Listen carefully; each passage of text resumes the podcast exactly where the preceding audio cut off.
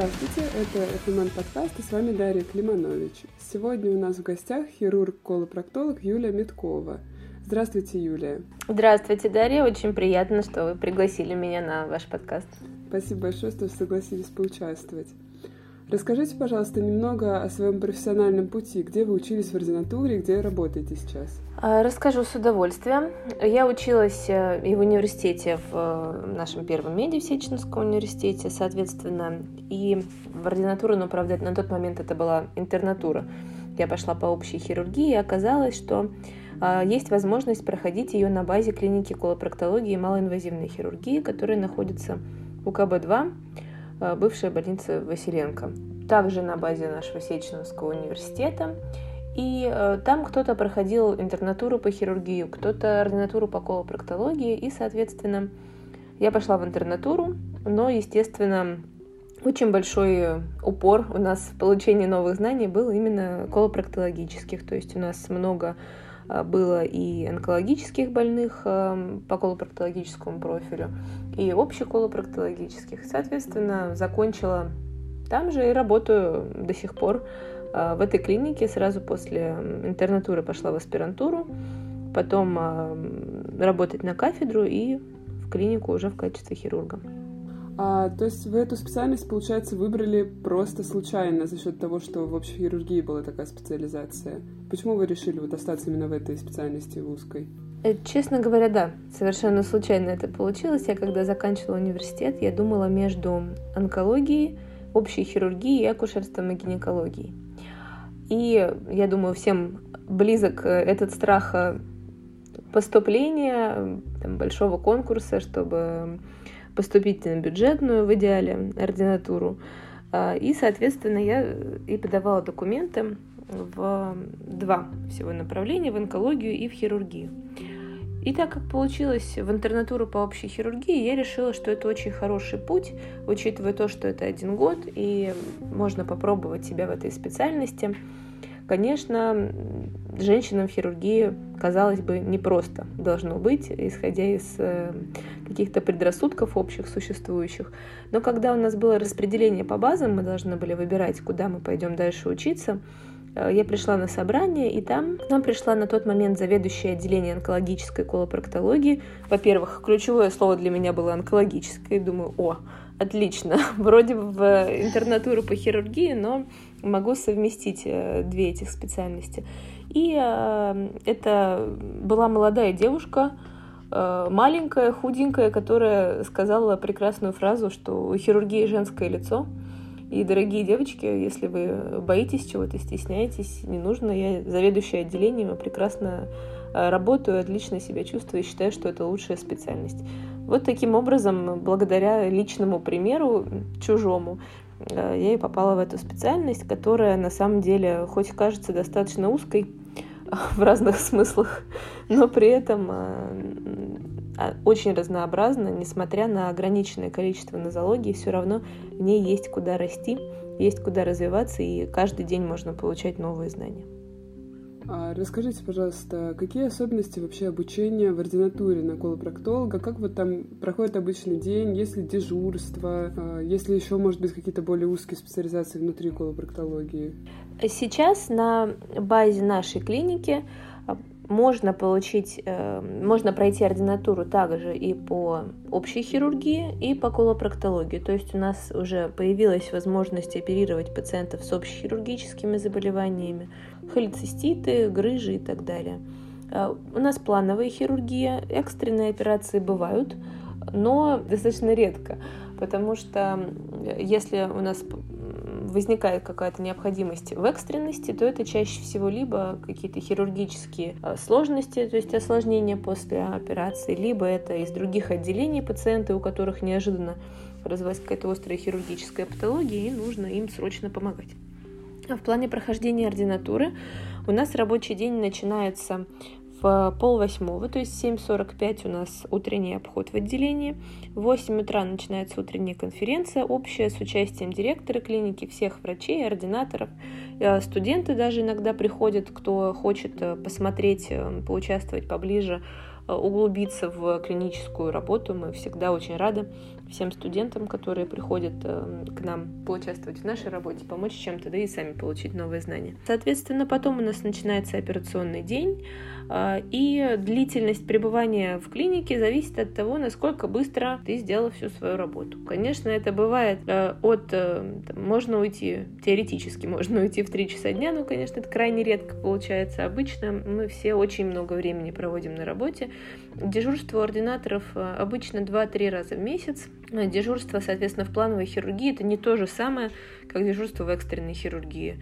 Эм, это чаще всего, в общем-то, есть возможность поспать практически так же, как если бы человек не дежурил, эм, но при этом, безусловно, нужно находиться в стационаре в это время.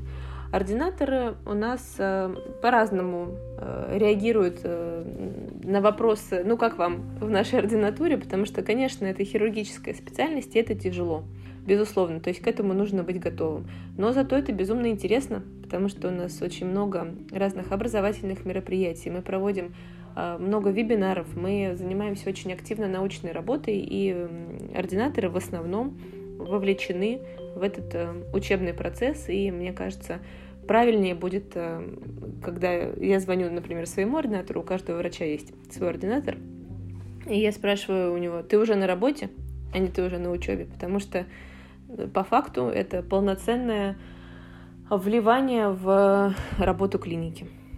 А вот расскажите, собственно, насчет приема то есть э, какие пациенты чаще всего попадают в клинику, приходят на приемы плановые и как-то экстренно попадают? То есть что чаще всего встречается? У нас э, пациенты приходят на плановый амбулаторный прием, который ведем э, мы, соответственно, все сотрудники клиники. И после этого мы, мы их да, то есть назначаем определенный спектр анализов, стандартный достаточно, который нужен для госпитализации. И затем они планово госпитализируются и идут уже на операцию, если, естественно, она им требуется. Пациентов много, пациенты очень разные. Это весь онкологический профиль, то есть э, любые злокачественные образования кишечника. Это бывает даже иногда злокачественного образования органов малого таза других, которые э, уже распространились на кишечник. Э, но не только. Это бывают, как я уже сказала, и общие хирургические пациенты, то есть э, грыжи разной локализации, калькулезная холецистит, то есть желчнокаменная болезнь. Это бывают и общие колопроктологические пациенты, такие, как, эм, такие заболевания, как геморрой, трещины, свищи, кисты. Много пациентов, много операций каждый день. А, у нас всегда накануне известен операционный план, то есть что будет на следующий день запланировано. Чаще всего это три так называемых больших операции, то есть по поводу онкологических заболеваний, и 4-5 маленьких операций. Ну, маленькие они э, не всегда, конечно, бывают, просто так называются. А вот вы сказали о э, онкологическом профиле, а вот расскажите о о том, э, об онконасторожности, что вообще стоит знать пациентам и врачам о профилактике рака прямой кишки, нужны ли какие-то чекапы, с какого возраста они нужны. Это очень хорошие и важные вопросы, на самом деле, и очень хорошие и важные знания, которые хочется, чтобы доносили, конечно, до всех э, пациентов на первичном звене, то есть еще в поликлиниках. На самом деле не бывает такого, что человек был абсолютно здоровый, а потом у него неожиданно развился рак ободочной или прямой кишки.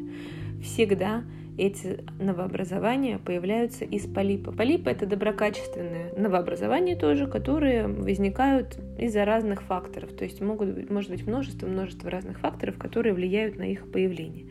Как избежать развития э, рака ободочной прямой кишки? Достаточно просто. Если нет онкологического анамнеза отягощенного какого-то у человека, то с возраста 45 лет достаточно раз в 3 года делать колоноскопию.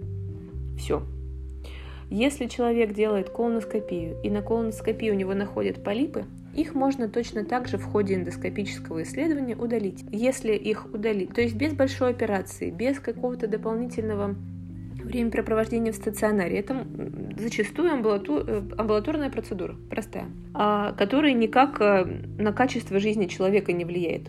Совершенно. Единственное, что, конечно, подготовка к колоноскопии – это мероприятие, которое требует э, определенной силы духа, но не более того. А потому что там нужно держать диету, три дня, и слабительные пить накануне исследования и утром в день исследования. Если делать колоноскопию с э, седацией, то есть под легким-легким наркозом, то, соответственно, совсем легко все проходит. Э, вот как-то так. Если у человека есть онкологический анамнез отягощенный, то есть кто-то из родственников у него до третьего поколения болел раком Э, любого отдела желудочно-кишечного тракта, то нужно начинать вот этот вот скрининг за 10 лет до диагноза у родственника. То есть, например, если там, у бабушки рак был в 50 лет, то в 40 лет нужно всем ее родственникам впервые сделать колоноскопию. Если при колоноскопии выявляются какие-то новообразования, то, соответственно, врач-эндоскопист или колопроктолог может скорректировать частоту выполнения колоноскопии. Но на самом деле эти простые, совершенно простые рекомендации а, могут действительно спасти огромное количество жизней. Да, это очень важная такая информация да, про профилактику. А вот если говорить про профилактику, ну, не онкологических заболеваний, а просто каких-то частых заболеваний по вашему профилю, что вот пациенты могут сделать и врачи вот в первичном звене? Это тоже, естественно, очень хороший вопрос, потому что любое заболевание легче предотвратить, чем лечить. И профилактика, и так называемая медицина образа жизни, это сейчас набирающие обороты направление, которое, безусловно, способно облегчить жизнь людям, сделать э, всех более здоровыми и, соответственно, уменьшить нагрузку на врачей.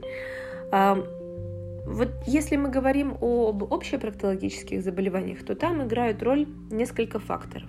Самый основной фактор – это насколько правильно ходит человек в туалет. В это насколько правильно включено несколько параметров. Первый параметр – это насколько часто.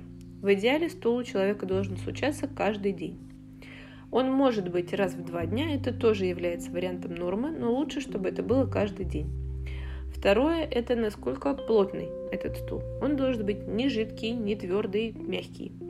Третье – это сколько времени человек проводит непосредственно в туалете. Да, извините за это выражение, но по-другому здесь не скажешь. Тема такая.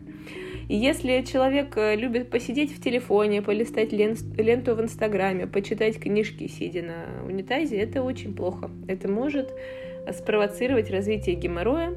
Геморрой, конечно, это не рак, от геморроя никто не умирает, да, но недаром какие-то проблемы называют геморроем.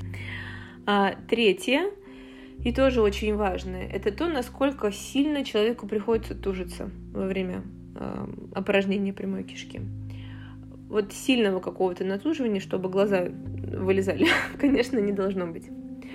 Как добиться того, чтобы стол был нормальным? Во-первых, это очень важно достаточное потребление воды.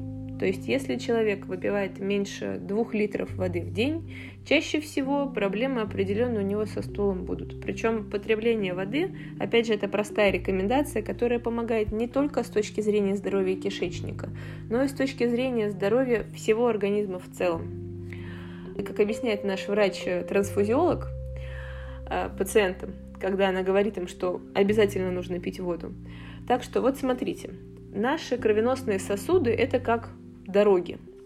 И дороги, может быть, очищенные от снега, а могут быть не очищенные от снега. И так когда мы потребляем достаточное количество воды, у нас увеличивается объем общей циркулирующей крови. С помощью этого мы можем те кровеносные тельца, которые у нас есть в крови, то есть эритроциты в первую очередь, которые переносят кислород, мы помогаем им проходить быстрее до всех наших даже самых отдаленных частичек тела, то есть э, конечности в первую очередь имеется в виду, да, пальцев и так далее. И если им просто проходить, то, соответственно, и получает кислорода достаточное количество весь наш организм. Просто за счет того, что мы пьем больше воды. Вот, это первый очень важный пункт. Второй важный пункт – это достаточное потребление клетчатки. Человеку в идеале нужно кушать не меньше большой тарелки свежих овощей в день и фруктов тоже. Но с фруктами аккуратнее, потому что фруктозы, глюкозы может быть много. Будем ориентироваться на свежие овощи в первую очередь.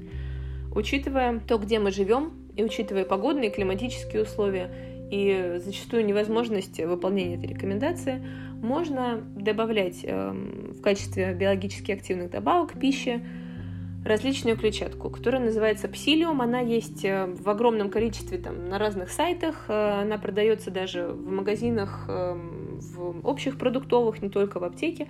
Но эм, клетчатки должно быть много. И тогда будет сформирован правильный мягкий стул.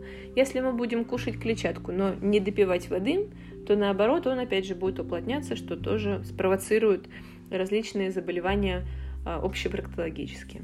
Также еще одним фактором, который влияет на то, чтобы могли развиваться общепроктологические заболевания, это э, тяжелая физическая работа. Почему, например, говорят, что девочкам тяжелое поднимать нельзя?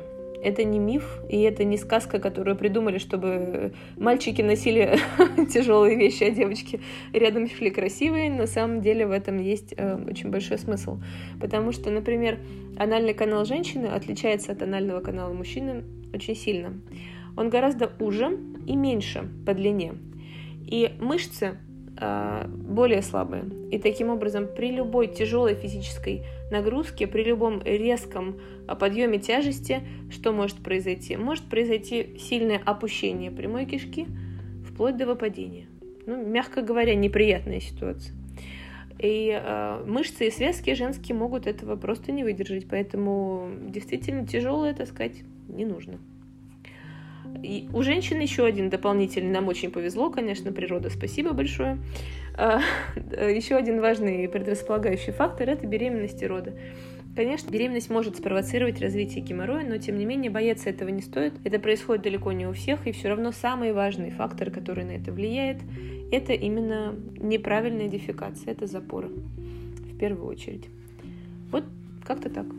А, есть еще вопрос про разницу э, хирургических операций вот в колопроктологии в Европе и в Азии. То есть, насколько я читала, например, в Японии технология более экономной резекции, например, э, кишки и так далее. То есть, э, в чем вот эта разница состоит, почему она такова? Расскажите, пожалуйста. Это совсем замечательный вопрос. Сразу видно, что вы подготовились к нашему сегодняшнему разговору. И на самом деле это действительно так. В Европе и в Азии совершенно разные подходы к технике хирургических вмешательств как у онкологических пациентов, так и общепроктологических. Почему? Э, вопрос хороший, очень. Но я думаю, он связан в первую очередь, э, конечно, не хочется об этом говорить, но с экономической составляющей. Что я имею в виду?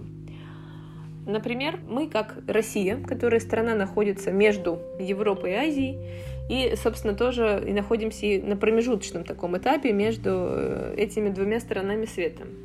Например, в нашей клинике, директор э, нашей клиники колопроктологии Царьков Петр Владимирович, он э, долгое время учился именно в Азии, в Японии. А Япония и Корея считаются лучшими странами в мире по лечению онкологических заболеваний толстой и прямой кишки на самом деле. И он вносит сейчас очень активно в, э, во врачебный мир вот эти идеи, которые э, он подчерпнул именно учась в Японии и в Корее. А, и мы часто проводим вебинары, обучающие именно с э, лекторами оттуда. Из Европы тоже, но действительно подход отличается. Чем он отличается? Например, если мы говорим об онкологических заболеваниях. Кроме резекции кишки, то есть удаления участка кишки с опухолью, для выполнения радикальной операции, то есть которая способна вылечить человека, а рак кишки действительно хирургически, именно хирургически можно вылечить, не просто продлить жизнь, а при качественно выполненной операции и при своевременном, что очень важно, обращении человеку можно помочь. Нужно не только сделать резекцию кишки, но и удалить лимфатические узлы, которые могла, могли распространиться опухолевые клетки. И есть э, понятие так называемый D1, D2, D3 лимфодиссекции. Это различный уровень удаления лимфатических узлов, различное количество. То есть D1 – это те лимфоузлы, которые находятся в брыжейке кишки, то есть эм, совсем рядом, около кишки. D2 это промежуточные, и D3 это те лимфоузлы, которые находятся около аорты в параортальной зоне, и в зависимости от локализации онкологического заболевания они могут быть либо около верхней брыжеечной артерии, либо около нижней брыжеечной артерии. То есть это две основных артерии, которые кровоснабжают кишечник. А, и это, я это сейчас очень, конечно, упрощенно объясняю, но, грубо говоря, это так. И, а, например, в Европе считают, что не нужно выходить на начало артерии, а, не нужно очищать эти лимфатические узлы с поверхности аорты, потому что частота метастазирования туда достаточно низкая, это не больше 2%. Можно просто где-нибудь в середине пересечь сосуд, убрать лимфатические узлы и убрать участок кишки, который несет опухоль, соответственно. А это быстрее, это технически проще, это связано с меньшим количеством осложнений, пациент выписывается быстрее. И подход такой, что ну, если разовьются уже потом метастазы в, около аорты, тогда уже будем с ними справляться, потому что статистически они там бывают редко. А в Азии, э, вот с онкологической точки зрения, например, подход немножко другой. Там, наоборот, резекции неэкономные наоборот, там удаляется максимальное количество лимфатических узлов для того, чтобы провести профилактику рецидива, то есть возврата заболевания, для того, чтобы выполнить наиболее радикальную операцию. Это первое. Второе, например, при раке прямой кишки необходимость латеральной лимфодиссекции, то есть, лим, то есть удаления лимфатических узлов а, из подвздошной области. Это очень технически сложный этап операции, он а, зачастую ассоциирован тоже с некоторыми осложнениями, с возможностью повреждения артерий или нервов, и должен быть выполнен только очень опытным хирургом. То есть им нужно очень-очень много тренироваться для того, чтобы выполнить э, этот этап латеральной лимфодиссекции. В Европе его крайне редко вообще выполняют, опять же из-за того, что ну, возможно, может быть, там редко появляются метастазы, и зачем нам на это обращать внимание? Вот когда разовьются, тогда и будем решать проблему. Опять же, в Японии подход другой. Это что касается онкологических заболеваний. И наша клиника ориентируется в первую очередь на японские и корейские подходы. И мы выполняем расширенные лимфодиссекции всегда для всех пациентов. Есть еще, конечно, анатомические особенности. То есть, если взять э, пациентов из Азии, если взять пациентов, например, из Америки, индекс массы тела совершенно разный. Чем выше индекс массы тела, тем сложнее пациента оперировать, что достаточно логично.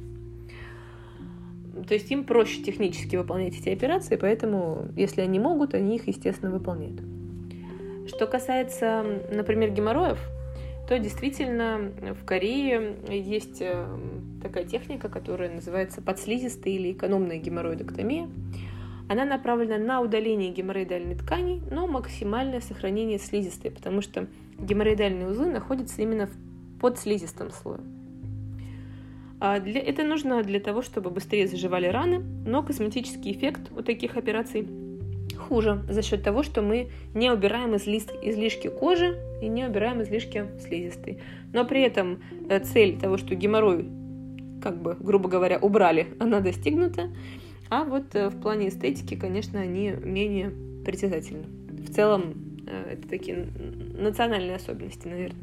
А в Европе и в России зачастую приходят с запросом «сделайте мне красиво». Поэтому и приходится удалять больше. А расскажите, пожалуйста, о каких-то курьезных случаях в работе и в учебе, может быть, в ординатуре. Да курьезные случаи каждый день какие-то происходят. Если честно, а, но на самом деле не знаю, насколько правильно будет рассказывать о пациентах, потому что это не совсем верно с точки зрения этики и диантологии. А с точки зрения того, что там, ну, мы постоянно шутим, у нас, э, естественно, учитывая нашу специальность и специфику нашей работы, понятное дело, что э, так или иначе без шуток не обходится. Иногда, например, студенты очень удивляются, когда заходят э, в лекционную аудиторию после того, как у нас прошла конференция, а у нас на весь, у нас там стоит проектор и большой телевизор. И у нас на проекторе, на большом телевизоре, на весь экран, э, собственно, причинное место огромное какое-то с, с геморроем. Фотографии, они приходят, начинают пугаться, убегать оттуда. Из этой там пациенты, например, которые э, тоже сами шутят э, над своими заболеваниями, и таким образом э, получается очень отличное взаимодействие. На самом деле без э, юмора, без шуток каких-то жизнь какая-то дурацкая, неправильная получается. Чем больше смеешься, тем легче. А, а вот расскажите, что бы вы хотели знать, когда только начинали свой путь в этой специальности? То есть вот что вы посоветуете ребятам, которые только вот решились, или вот случайно так получилось? Я посоветую осознать, что хирургия — это жизнь. И что зачастую многие другие увлечения, которые были до того, как человек пришел в хирургию, уходят на второй план. И особенно на этапе, на первых этапах, первые пару лет обучения, нужно посвятить этому все свое время. К этому надо быть готовым. Если человек к этому не готов, то, наверное, лучше выбрать другую специальность. А если человек эм, готов э, очень много времени проводить на работе, повторю, да, это работа в любом случае даже для ординаторов, если человек готов а, постоянно получать новые знания и действительно а, вкладываться в это дело, то он поймет, что это одна из лучших специальностей, которые только могут быть. Не, не обязательно колопроктология, но и хирургия в целом, хотя именно колопроктология очень интересная сама по себе. Потому что у нас постоянно, действительно, каждый день появляются какие-то новые технические особенности, новые возможности, новые исследования. И также очень важно заниматься наукой. Тем, кто хочет реализоваться в качестве э, врача-хирурга известного, тем, кто хочет стать, стать опинион-лидером, тем, кто хочет стать действительно хорошим врачом, очень важно разбираться в науке, разбираться в качестве научных исследований и знать английский. Это тоже очень важно. То есть, если, например, сейчас там кто-то из ребят второй, третий курс хочет пойти в хирургию, но не знает английский, и хочет вообще в принципе заниматься медициной, но не знает английский, самое время сейчас его начать подтягивать. Да даже если это четвертый, пятый курс, все равно. А без английского невозможно получить достаточный доступ к хорошим качественным знаниям. И вот э, у нас в клинике, я уже говорила, мы постоянно проводим обучающие мероприятия. У нас есть Российское общество колоректальных хирургов, а, мы всех, кстати, приглашаем на наши вебинары. Они доступны для студентов, они абсолютно бесплатные, доступны для всех врачей. А, в них можно участвовать. У нас проводятся они раз в две, в три недели, иногда раз в неделю даже. Мы выезжаем на, в регионы для мастер-классов и проводим вебинары, онлайн-мероприятия. Мы туда приглашаем международных экспертов и российских тоже. И там очень подробно рассказываем про все наши нозологии и особенности лечения этих заболеваний. И вот э, уже на, сейчас у нас уже будет в Казань мы едем на следующей неделе, у нас уже будет 39 и 40 мастер-классы, а вебинары у нас уже 30 И это все произошло буквально там за год. А, и, соответственно, несмотря на то небольшое количество, казалось бы, э, нозологии, которые мы можем лечить как колопроктологи, все равно всегда есть о чем поговорить и есть что изучить. То есть, э, на мой взгляд, для врача-хирурга и колопроктолога самое главное — это желание получать новые знания, стремление развиваться и готовность уделять этому максимальное количество времени. Спасибо большое за советы. Мы обязательно оставим ссылочку в описании на вот эти вот э, вебинары и мастер-классы, о которых вы говорили, где о них узнавать. Ну что, тогда пора заканчивать. Э, всего доброго. А, Юлия. Спасибо, что пришли к нам. Спасибо большое, что пригласили. Мы э, всех, э, если кто-то захочет прийти к нам посмотреть, как у нас проходит работа, мы всегда всем очень рады. Если кто-то захочет э, заниматься научной работой, то тоже мы тоже всегда очень рады, еще больше рады, потому что действительно идей много, исследований много, а рук не всегда хватает. А, и если кто-то хочет прийти к нам учиться в ординатуру, это отличный выбор для тех, кто готов много-много работать, но за это получать много знаний, практических возможностей и так далее. Благодарю вас. Наших слушателей прошу э, ставить нам лайки на всех платформах, оставлять комментарии, делиться этим подкастом, если он вам понравился. Всем всего доброго. Всего доброго, до свидания.